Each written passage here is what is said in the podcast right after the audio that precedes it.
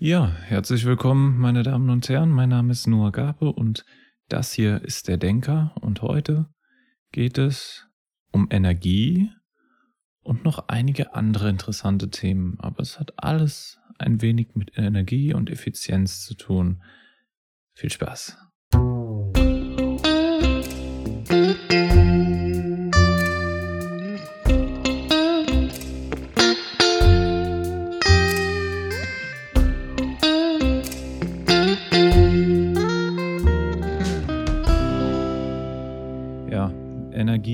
Gebiet mit vielen Fragezeichen, könnte man schon so sagen. Aber wir beginnen einmal in das Thema Energie. Oder wir beginnen, wir haben hier unsere drei Blöcke mit dem Artikel. Mit einem Artikel, den ich interessant fand. Aber der hat schon was mit Energie zu tun. Man versucht das natürlich immer ein bisschen zu verbinden. Und der ist von Spektrum eine News. Mm, die Überschrift Fusionsforschung. Laserfusion feiert beinahe Durchbruch. Spektrum der Wissenschaft. Beinahe Durchbruch bei Fusionsforschung. Bei Laserfusion muss man spezifizieren, weil es gibt natürlich verschiedene Fusionsarten, aber die Laserfusion, das hat ähm, ein Team ähm, in Livermore, Kalifornien herausgefunden an der NIF. Ähm, und also herausgefunden ist jetzt vielleicht das falsche Wort. Besser gesagt, sie haben es gesteigert. Sie haben es gemacht. So ganz einfach. Sie haben es gemacht. Genau, sie haben es da und dadurch natürlich auch herausgefunden, dass ähm, ja, dass man mehr Energie gewinnen kann. Aber man ist noch nicht beim Break-Even-Point, aber der Reihe nach. Was ist denn überhaupt passiert? Bisher hat man bei Fusionsexperimenten mit Laserfunktion etwa drei Prozent der Energie, die man reingesteckt hat, wieder zurückgewonnen. Was ja ein Verlust von 97% ist. Gut. Aber jetzt auf einmal kam ein riesiger Sprung. Man hat nämlich schlagartig den Wert von 70 Prozent erreicht. Also von 3 auf 70 Prozent.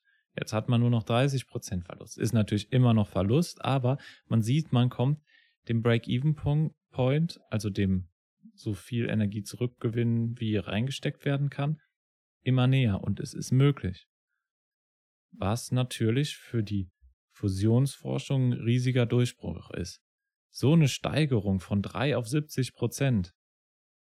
Also das ist ja, das sind Welten. Man hätte vielleicht damit eher rechnen können, dass es langsamer, dass es schlagartig so einen Sprung gibt. Das zeigt ja immerhin, dass man eine Sache ansatzweise geschafft hat und die ist ganz entscheidend für die Laserfusion. Äh, Der Artikel erklärt auch so ein bisschen, wie das Ganze funktioniert. Ich gebe mal einen ganz, ganz kurzen Überblick. Der Artikel ist natürlich auch ähm, in der Beschreibung vom Podcast verlinkt. Alle Artikel, alle Quellen sind immer unten auch verlinkt. Falls ihr euch den Artikel in Ruhe selber durchlesen wollt, kann ich nur empfehlen. Ähm, genau, weil Laserfunk äh, Laserfusion funktioniert ja im Grunde so, dass man einen Laserblitz erzeugt der zum Beispiel eine Goldkapsel oder sowas erhitzt. Und die wiederum bringt dazu, äh, das wiederum folgt dazu, dass in dieser Kapsel, diese Kapsel erstmal verdampft. Natürlich, wegen, weil das so hohe Energiezahlen sind. Dadurch werden verschiedene Strahlungen ausgesendet und die für können dann dazu äh, freigesetzt. Genau. Und die führen dann dazu, dass sich Wasserstoff zu Helium zersetzt, umgesetzt wird. Das ist ja die Grund der Fusion. Fusion will ja immer Wasserstoff zu Helium zum Beispiel fusionieren. Und dadurch dann Energie freisetzen, was ja große Mengen an Energie sind, die da freigesetzt werden können. Und das versucht man dann hier eben, und die, der Unterschied eben zwischen den verschiedenen Fusionsreaktorarten sind, wie die Energie bereitgestellt. Hier wird es halt im, in der Laserfunktion mit einem Laserimpuls. Aber um das genau im Artikel verlängert. Und jetzt hat man, dafür braucht man ungefähr 1,9 Megajoule. Jetzt hat man da aber auch wieder 1,3 Megajoule rausgewonnen in, an Energie. Und das eigentliche Ziel ist es ja, nicht nur eine Fusion zu erschaffen, sondern eine Kettenreaktion, dass die erste Fusion wieder eine andere Fusion aus, ähm, auslöst und dann das eine Kettenreaktion halt, damit möglichst viel Energie gewonnen wird. Und das ist ja zum Beispiel auch so bei einer Kernreaktion, einer Atombombe zum Beispiel. Da findet ja auch eine Kernreaktion, keine Kernfusion statt. Kernreaktion ist natürlich der Kernzerfall, aber da wird das gleiche Prinzip der Kettenreaktion ähm, verwendet, um große Energien freizusetzen, weil da stößt dann ein Kern den anderen an, es werden wieder Protonen frei, die stößen dann, ähm, die bringen dann andere Ker Kerne zur kritischen Masse, die dann dadurch zerfallen und hier so ähnlich. Nicht ganz genau gleich, aber das, das Grundprinzip, dass, dass durch den ersten Zerfall, äh, der Zerfall, hier durch die erste Fusion die Energie bereitgestellt wird für die nächsten, damit noch mehr zerfallen können und äh, zerfallen, fusionieren können. Wir sind ja bei der Fusion, fusionieren können und dann immer so weiter. Das ist das Grundprinzip ist halt diese Kettenreaktion. Und wenn man die erreicht, dann ist es auch möglich, mehr Energie zu bekommen, als man reingesteckt hat.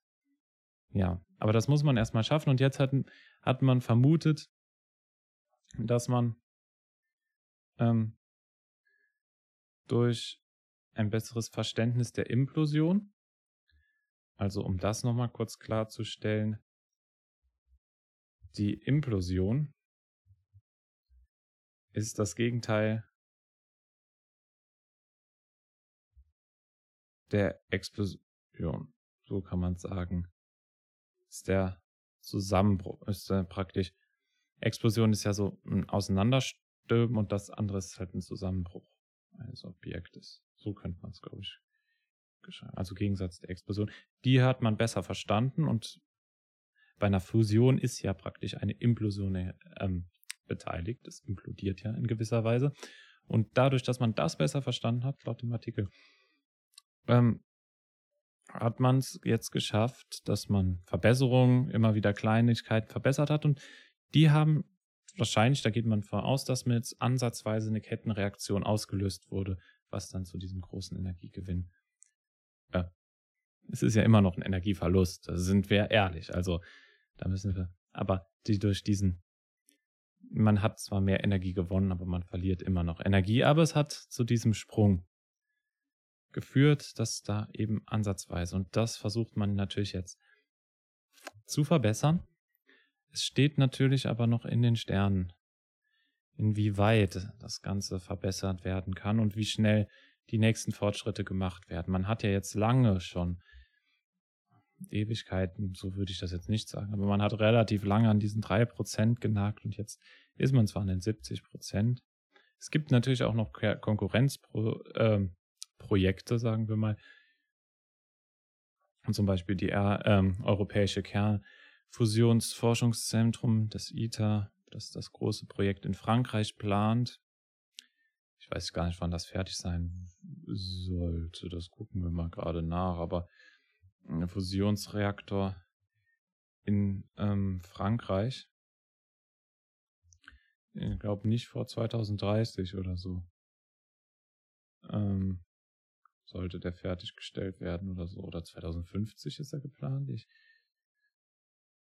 oh. Okay, geplant ist die Anlage für 2025, sehe ich hier gerade. Gut, ob das so eingehalten wird, ist natürlich die andere Frage. Naja. Aber wie gesagt, es sind alles noch Zukunftsgeschichten und man weiß gar nicht, wie, ob er überhaupt so gut funktionieren wird, ob er überhaupt Energie gewinnen wird. Das ist eben die Frage. Und Das ist auch das Problem so ein bisschen bei der Fusions. Also Energie. Man gewinnt noch keine Energie, man hat es noch nicht wirklich durchschaut. Also man ist zwar auf einem guten Weg, das kann man ganz klar sagen. Jetzt zum Beispiel hier durch solche, solche Nachrichten, die geben natürlich immer Hoffnung. Aber jetzt gehen wir schon so langsam über zu unserem Hauptthema.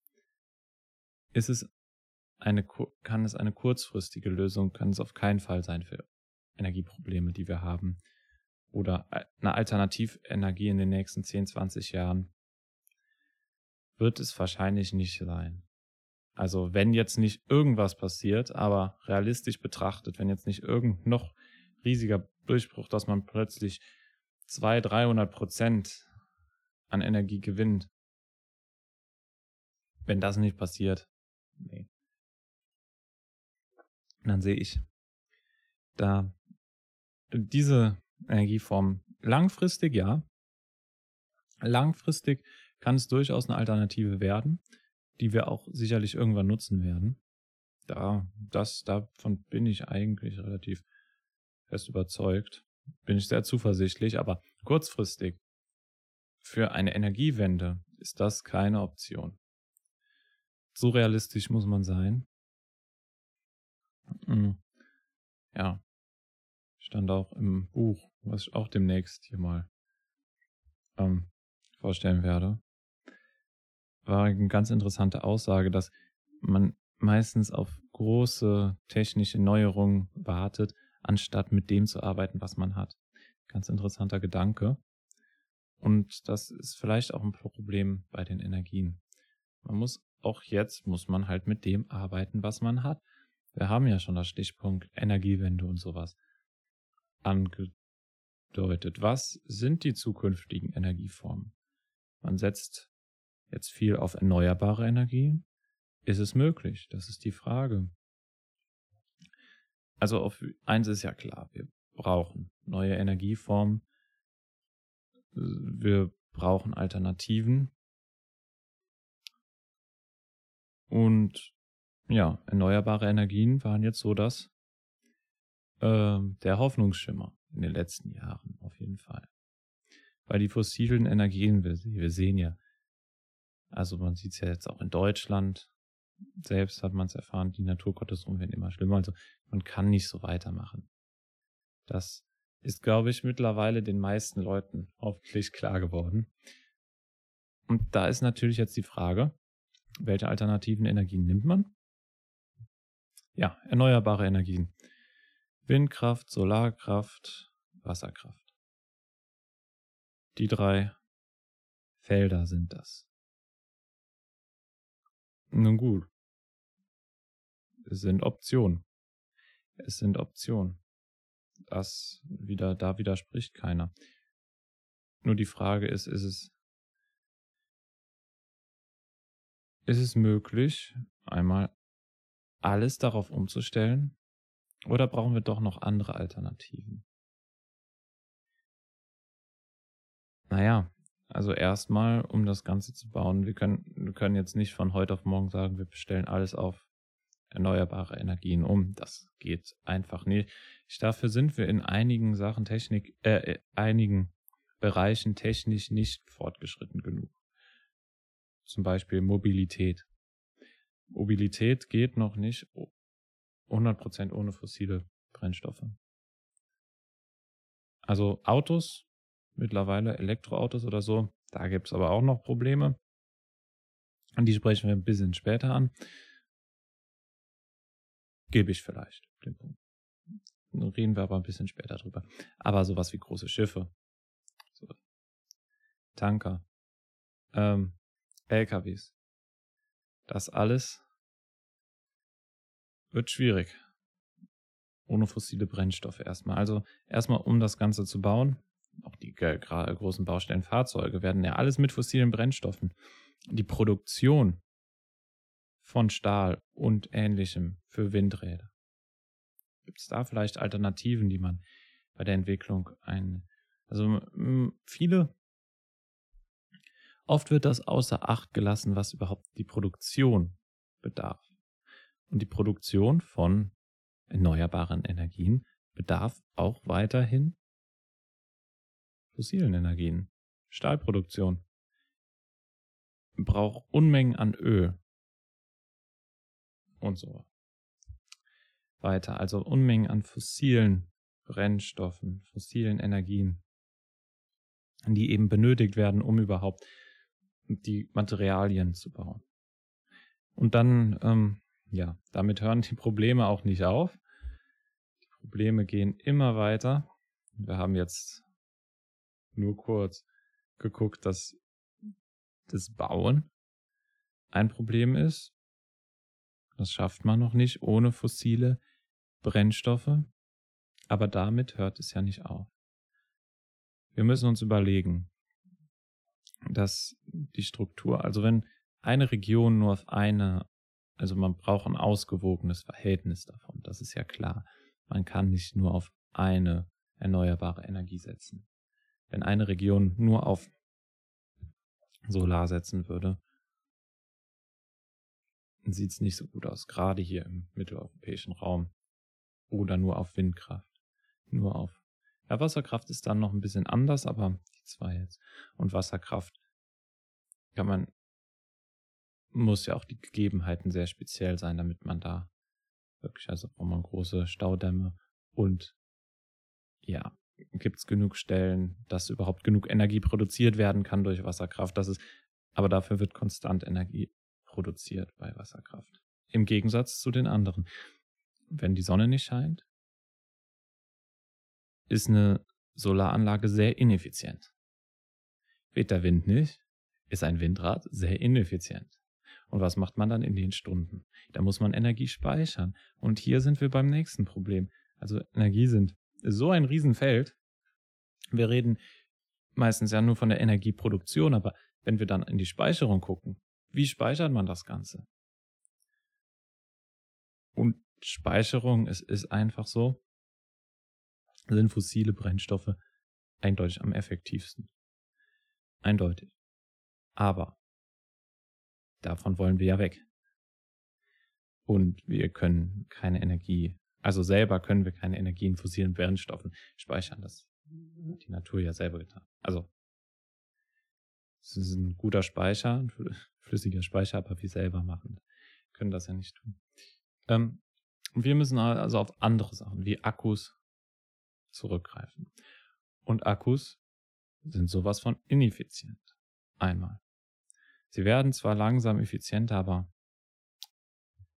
wenn wir ehrlich sind, so effizient ist das nicht. Und Akkus bereiten noch ein weiteres Problem. Akkus sind nicht nur ineffizient, sondern die Produktion. Die Produktion, was braucht man für Akkus? Seltene Erden. Und die sind schon selten und werden immer seltener. So viel, weil wir haben so viel Technik und dafür wird überall seltene Erden und ähnliches braucht. Lithium-Ionen-Akkus. Im Moment das effizienteste, was wir haben. Mhm. Aber Lithium wird knapp. Ja. So einfach ist es. Also, wie speichern wir das ganze Zeug? Dafür brauchen wir eine Lösung. Energie ist schon schwierig. Da ist es natürlich von Vorteil, wenn wir jetzt wieder die Gegenseite beruhen, wenn man konstant Energie produzieren kann. Dann braucht man, ist man nicht so auf Akkus angewiesen, wie wenn man nur dann, wenn die Gegebenheiten richtig sind, dann erzeugt man richtig viel große Mengen an Energie die dann aber irgendwo hinwollen. Und wir können es ja nicht gleich alles verbrauchen. Nee, wir müssen es ja irgendwie speichern. Und dann, da kommt dann das nächste Problem. Es sind immer so kleine verschiedene Baustellen und die muss man in den Griff kriegen, bevor man da weiter gucken kann. Genau, so einfach ist es nicht. Und daran muss man natürlich arbeiten. Aber das wird ja mit Hochdruck getan. Ich bin mal gespannt, worauf das. Aber im Moment die Energie zu speichern, wird schwierig. Und deshalb wird es auch ein wenig schwieriger, ganz auf erneuerbare Energien zu setzen. Was sind noch Alternativen? Wir haben also fossile Energien, fossile Brennstoffe als Energiespeicher, als Energieproduktion Produzent oder als, als Energiegewinnung haben wir ja schon ausgeschlossen. Dann, ja, erneuerbare Energien können ein Teil der Lösung sein, aber im Moment die alleinige Lösung wird schwierig. Muss man auch so sehen. Was gibt's denn noch? Kernfusion hatten wir ja jetzt mit dem Artikel am Anfang schon angesprochen. Kernfusion auch schwierig. Ist eher so eine Zukunftssache. So eine Sache, die vielleicht in 20, 30, 40 oder länger erst dann wirklich effizient werden kann. Und bevor das alles gebaut werden, das sind ja riesige Projekte, die gebaut werden müssen. Also eher so 30, 40 Jahre, würde ich mal schätzen. Ist das? Na gut, jetzt könnte man sagen, was ist denn noch? Wir haben schon eine Folge über Atomkraft gemacht. Atomkraft ist zwar in der Allgemeinheit sehr schlecht ange hat einen schlechten Ruf, sagen wir mal, bei Katastrophen eben sehr verheer verheerend sein könnten. Obwohl es mittlerweile, wie wir schon angesprochen haben in der Folge, ich verweise gerne auf diese Folge zurück, da habe ich vielleicht auch mal gesagt, wir wollten uns mal verschiedene Arten angucken, machen wir auch irgendwann noch, aber es gibt es gibt durchaus Konzepte,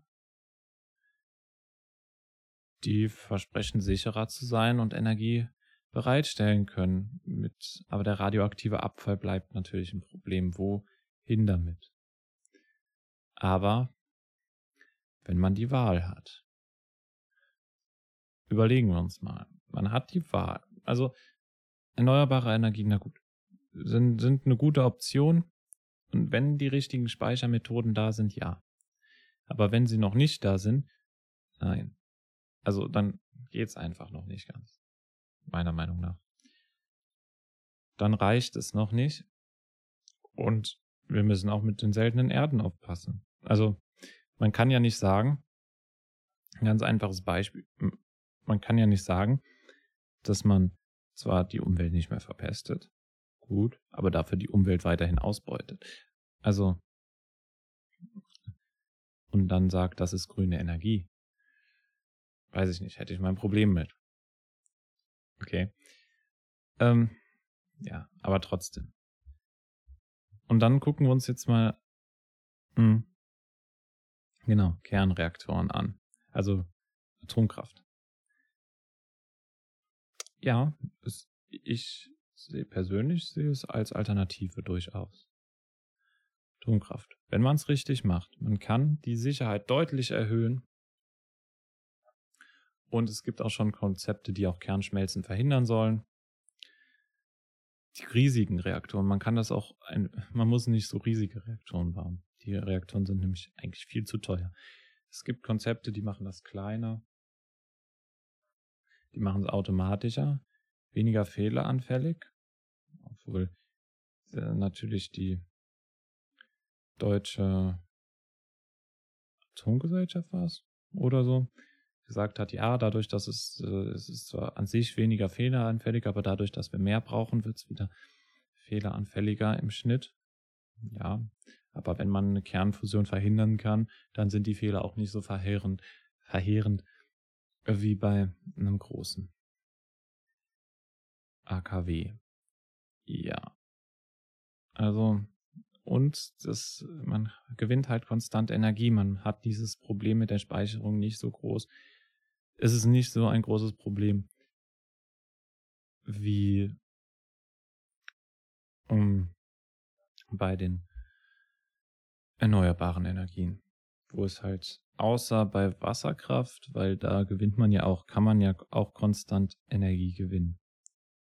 Da ist es nicht, aber da ist dann wiederum der Standort, das, der Standort und so weiter das Problem so immer wieder verschiedene Probleme, die auf jeden Fall auftauchen in dem ganzen Zeug. Atomkraft, gut, da haben wir zwar die Produktion, wenn man die in den Griff bekommt, das ist doch schon mal ein Fortschritt. Aber der radioaktive Abfall bleibt natürlich ein Problem und auch wenn er deutlich reduziert werden kann, ganz ausbleiben tut er nicht. Aber was ich eben sagen wollte, wo ich dann wieder davon ähm, abgekommen bin, ein Stück weit, abgekommen, ja. Oder ja, da habe ich mich wieder verrannt, ist, dass eine Möglichkeit, die besteht, ist, oder die Option, vor die wir gestellt werden. Verpesten wir die Luft direkt? Oder haben wir verschlossene einen radioaktiven Abfall, den wir ja eventuell, der uns zwar nicht direkt begrifft, aber zukünftig, wo wir dann das Abfallproblem haben mit. Und das ist so eine Abwägung, die man natürlich auch treffen kann. Aber natürlich im Augen der Öffentlichkeit ist, was, was man natürlich auch immer mit dazu nehmen muss, man kann das, diesen Punkt leider nicht außen vor lassen. Dass wenn etwas in der, in den Augen der Öffentlichkeit negativ angesehen ist, wie durch ähm, Fukushima und verschiedene andere, Fukushima halt das aktuellste Beispiel 2011, ähm, und dadurch, dass das ganze Thema ein bisschen vorbelastet ist, und dann ist die Meinung natürlich sehr vordefiniert und dann ist es natürlich sehr schwer, darauf zurückzukommen und zu sagen, wir bauen wieder, wir bauen zwar nicht mehr große Atomkraftwerke, aber sowas Kleines. Und ja, das zu sagen ist natürlich dann schwer, weil die Öffentlichkeit was gegen die Öffentlichkeit zu machen. Puh. Naja, so gute Zukunftsaussichten, die Zukunftsaussichten für die sind dann nicht so rosig, könnte man meinen. Also Vorbelastung ist da natürlich deutlich am größten, aber es, lohnt sich doch einen Blick, sich zu fragen, ist es vielleicht doch die bessere Alternative zu den fossilen Energien, und dann als Ergänzung das zusammen mit erneuerbaren Energien. Ist das vielleicht nicht für die Umwelt das bessere Los? Und für im Moment das kleinere Übel, bis man andere Wege gefunden hat, Wege der Akkus, bessere Akkus, bessere Energiespeicherung gefunden hat oder Fusionsreaktoren, die deutlich besser sind. Aber irgendwie muss man ja. Also einfach zu stagnieren und zu warten, bis eine riesige Neuerung kommt. Man muss ja erstmal mit dem arbeiten, was man hat. Und darüber lohnt es sich doch mal nachzudenken. Würde ich behaupten. Ist auf jeden Fall wichtig. Das ist so das große Thema Energie. Also wir sehen verschiedene Baustellen, die wir haben. Und irgendwas will man machen. Aber was macht man? Und wie macht man es? Hm. Es, wird, es ist auf jeden Fall schwierig. Das, es ist schwierig, ganz auf erneuerbare Energien erstmal zu setzen. Man braucht vielleicht noch eine Alternative. Also man braucht in Zusammenhang mit noch etwas. Ganz allein finde ich es schwierig. Wir haben es ja schon, ich habe es ja schon ähm, dargelegt. Und kann natürlich auch komplett falsch liegen. Und es gibt Möglichkeiten, die mir nicht bekannt sind, dafür. Das ist natürlich immer klar. Ist ja alles nur sehr subjektiv. Aber mal zu überlegen, wie macht man das Ganze? Man ist ja auch dabei, aber manchmal hat man das Gefühl, es dauert doch schon manchmal ein bisschen länger als gedacht. Mal sehen, Energie, ein wichtiges Thema, ein zentrales Thema, was uns beschäftigt und immer beschäftigen wird, also Energie. Das Problem ist ja auch nicht nur, dass wir das, den jetzigen Energiebedarf decken müssen. Wir brauchen ja auch ein bisschen Puffer. Also in Zukunft werden wir ja nicht weniger Energie, wir werden ja eher tendenziell mehr Energie verbrauchen. Das ist ja klar. Also der Energieverbrauch wird ja nicht sinken. Also davon gehe ich nicht aus. Wir haben immer mehr technische Geräte. Es wird immer mehr automatisiert, immer mehr Energie benötigt. Also ich glaube, der e- Energieverbrauch, ich glaube, da sind wir uns relativ einig, wird in den nächsten Jahren noch deutlich ansteigen. Und ja. Und gerade mit der Energiespeicherung, um da kurz nochmal dazu, Akkus, da wollte ich ja nochmal zurückkommen. Erstens, man sie sind sehr ineffizient. Und zweitens, man braucht äh, seltene Erden und sowas, um die überhaupt herzustellen. Lithium ist knapp. Und man könnte niemals alle Autos mit Lithium-Ionen-Batterien ausstatten. Dafür gibt es einfach nicht genügend Lithium. Die Frage ist, ist dann das auch das die Zukunft? Wenn es ist zwar gerade ein Trend, aber ist dieser Trend zukunftsweisend oder wenn wir alles auf Energie, äh, auf Strom und sowas, alle Autos umstellen wollen, ist das effizient genug? Geht das überhaupt? Also mit den Akkus, die wir im Moment haben, nicht.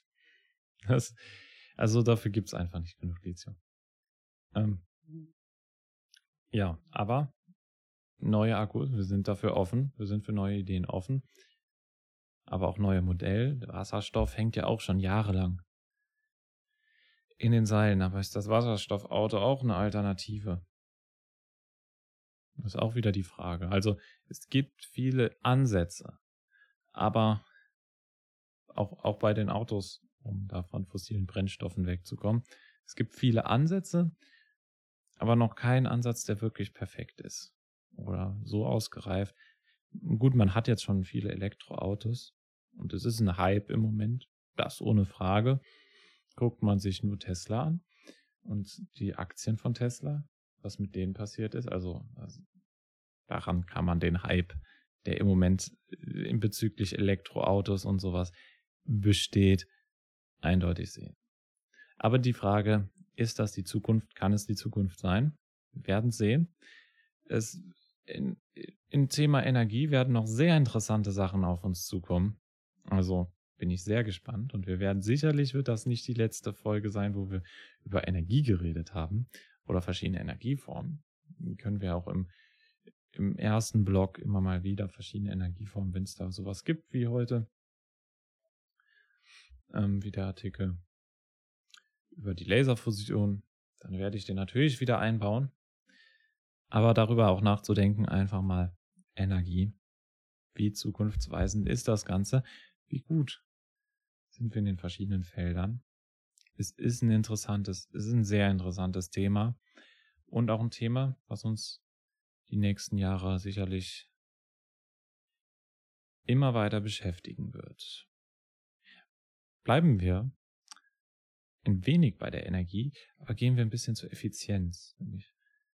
In unserem letzten Blog habe ich gibt es ein sehr interessantes Experiment, äh, Experiment eher nicht, einen sehr interessanten Ansatz, der ähm, in der ETH Zürich gemacht wurde. Es geht nämlich um 3D-Druck. Und umweltschonend mit 3D-Druck. Nämlich hat ein Team der ETH Zürich zusammen mit verschiedenen Firmen. Der Artikel ist natürlich auch verlinkt. Ähm, für den, die es interessiert, gibt es auch ein kleines YouTube-Video zu. Ähm, und die haben eine Brücke gebaut. Und zwar mit dem 3D-Drucker einem speziellen Beton äh, benutzt, den man Spezial, äh, Spezialbeton, den sie in den ähm, mithilfe des 3D-Drucks, also den man dann durch den 3D-Drucker verarbeiten könnte. Normalerweise sind ja die Prinzipien so, dass 3D-Drucker Drucker ähm, öfters eigentlich mit so einem Plastik arbeiten, mit speziellem Plastik, das dann aufgetragen wird und dann ist halt statt diesem Plastik, was dann Schicht für Schicht aufgetragen wird, ist es halt Beton. Und man kann halt viel genauer damit arbeiten. Und mh, mm, das der wichtigste Vorteil von dieser Art, damit zu arbeiten. Man ähm, trägt es ja Schicht für Schicht auf. Und herkömmlich ist es ja so, dass ähm, der Beton horizontal aufgedruckt, äh, aufgedruckt, aufgetragen wird, wenn man normal baut. Ist ja logisch. Da wird er immer horizontal aufgedruckt. Aber das ist natürlich in gewisser Weise nicht das effizienteste von der Materialverarbeitung. Man braucht deutlich mehr Material, damit es stabil wird. Weil wenn man in spezifischen Winkeln das auftragen kann, was man mit dem 3D-Drucker kann, so dass es immer rechtwinklig ist, können die Druckkräfte halt optimal fungieren.